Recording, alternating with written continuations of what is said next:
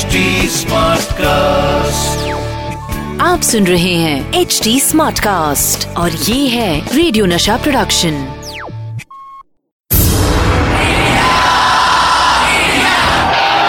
एक ऐसा प्लेयर जो जीत हासिल करने के लिए सिर्फ़ फैंटास्टिक विकेट कीपिंग ही नहीं बल्कि विकेट के पीछे कुछ विकेट हरकतें भी करते थे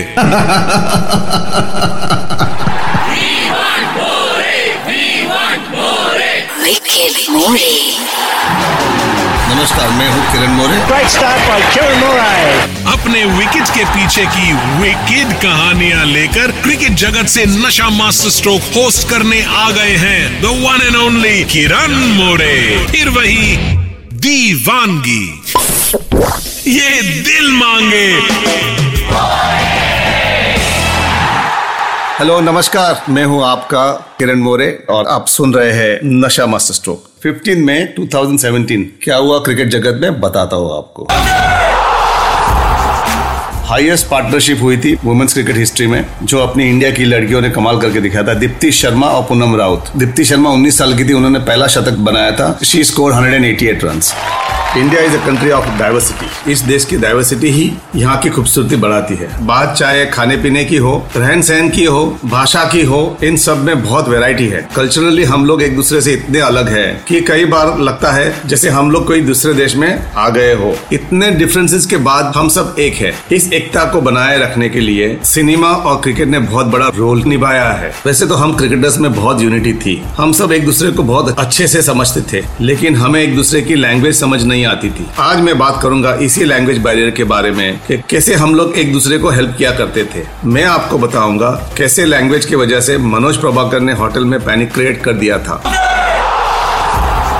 हमारे इंडियन टीम की एक खूबसूरती ऐसी है कि अलग अलग दिशा से लोग आते हैं। साउथ से आते हैं नॉर्थ से आते हैं सेंट्रल से आते हैं। तो अलग अलग लैंग्वेज बैरियर है अलग अलग एक्सेंट भी आती है। साउथ से आते तो आप तेलुगु मिलते हैं, आपको कन्नडा मिलती है, तमिल मिलती है केरलाइट लैंग्वेज होती है। दिल्ली में अगेन थोड़ी थोड़ी अलग लैंग्वेज होती है, वहाँ पे पंजाबी बोलते हैं, कोई हिंदी बोलता है, कोई उर्दू बोलता है। वही सेंट्रल में जाओ तो अलग अलग लैंग्वेज आपको सुनने मिलती है। तो वो अलग अलग लैंग्वेज बैरियर वाली टीम बनती है। हमारे कप्तान थे कपिल देव। तो कपिल देव हरियाणा के, हरियाणवी बोल सकते हैं, पंजाबी बोलते हैं अच्छी और हिंदी। उस जमाने में कपिल देव थोड़ी इंग्लिश कम यूज़ करते थे। बट जब मीटिंग होती थी तभी कपिल देव हिंदी में बात करते थे। फिर जो साउथ वाले प्लेयर होते थे, वो हमेशा पूछते थे हमको, भैया, क्या बोल के गए? हमके बताओ, सुनाओ, हमने उन्होंने क्या डिसीज़न लिया है? तो ये सब चीज़ें बहुत होती थी। तो एक खूबसूरती है इंडियन टीम की है। हम लोग सब मिलकर अलग अलग दिशा से आते हैं हम लोग एक मिलकर खेलते हैं। So I think is fantastic you know एक फीलिंग अच्छी होती है टीम में। हम लोग कैसे एडजस्ट कर लेते हैं एक दूसरे के लिए। मैं कहना चाहता हूँ, यहाँ पर हम बिल्कुल अलग अलग दिशा से आते हैं बट हम लोग जब क्रिकेट खेलते हैं तो जान दे के क्रिकेट खेलते हैं।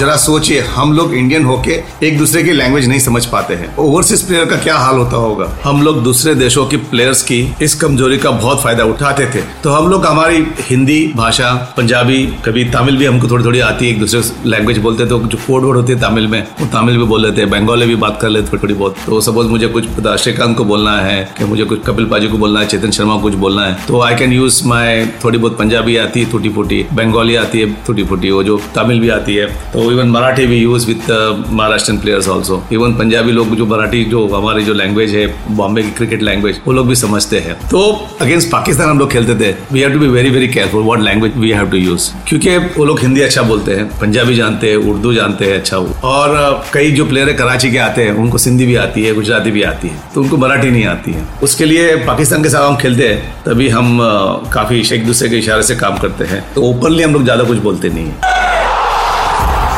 कई बार नया प्लेयर आता है तो आप फ़्लाइट पे जाते हो तो एरोस्टेस हिंदी भी बोलती है और इंग्लिश भी बोलती है। ज़्यादा करके वो लोग इंग्लिश यूज़ करते हैं। बट जब हम लोग ब्रिटिश एयरवेज में जाते हैं, कोई लुफ्थानसा में जाते हैं, कई कॉन्टास में चले जाते हैं तो वहाँ पे जो एरोस्टेस आती है, वो इंग्लिश ज़्यादा बोलती है। अनाउंसमेंट भी इंग्लिश में होता है। तो कई प्लेयर को ऐसा होता है, वो फ़्लाइट पे कुछ बोलेंगे नहीं। शांत बैठ जाएँगे एक कॉर्नर में। जो बाजू वाला बैठा हुआ था, वो जो ऑर्डर करता है तो उसको लैंग्वेज में बोलते हैं हाँ सेम बाजू वाला जो खा रहा है, वही खा लेंगे लोग। ज़्यादा कुछ घूमेगी भी नहीं इंटरेक्ट नहीं करेंगे। डरते हैं। ज़रूर नहीं आपको डरने का।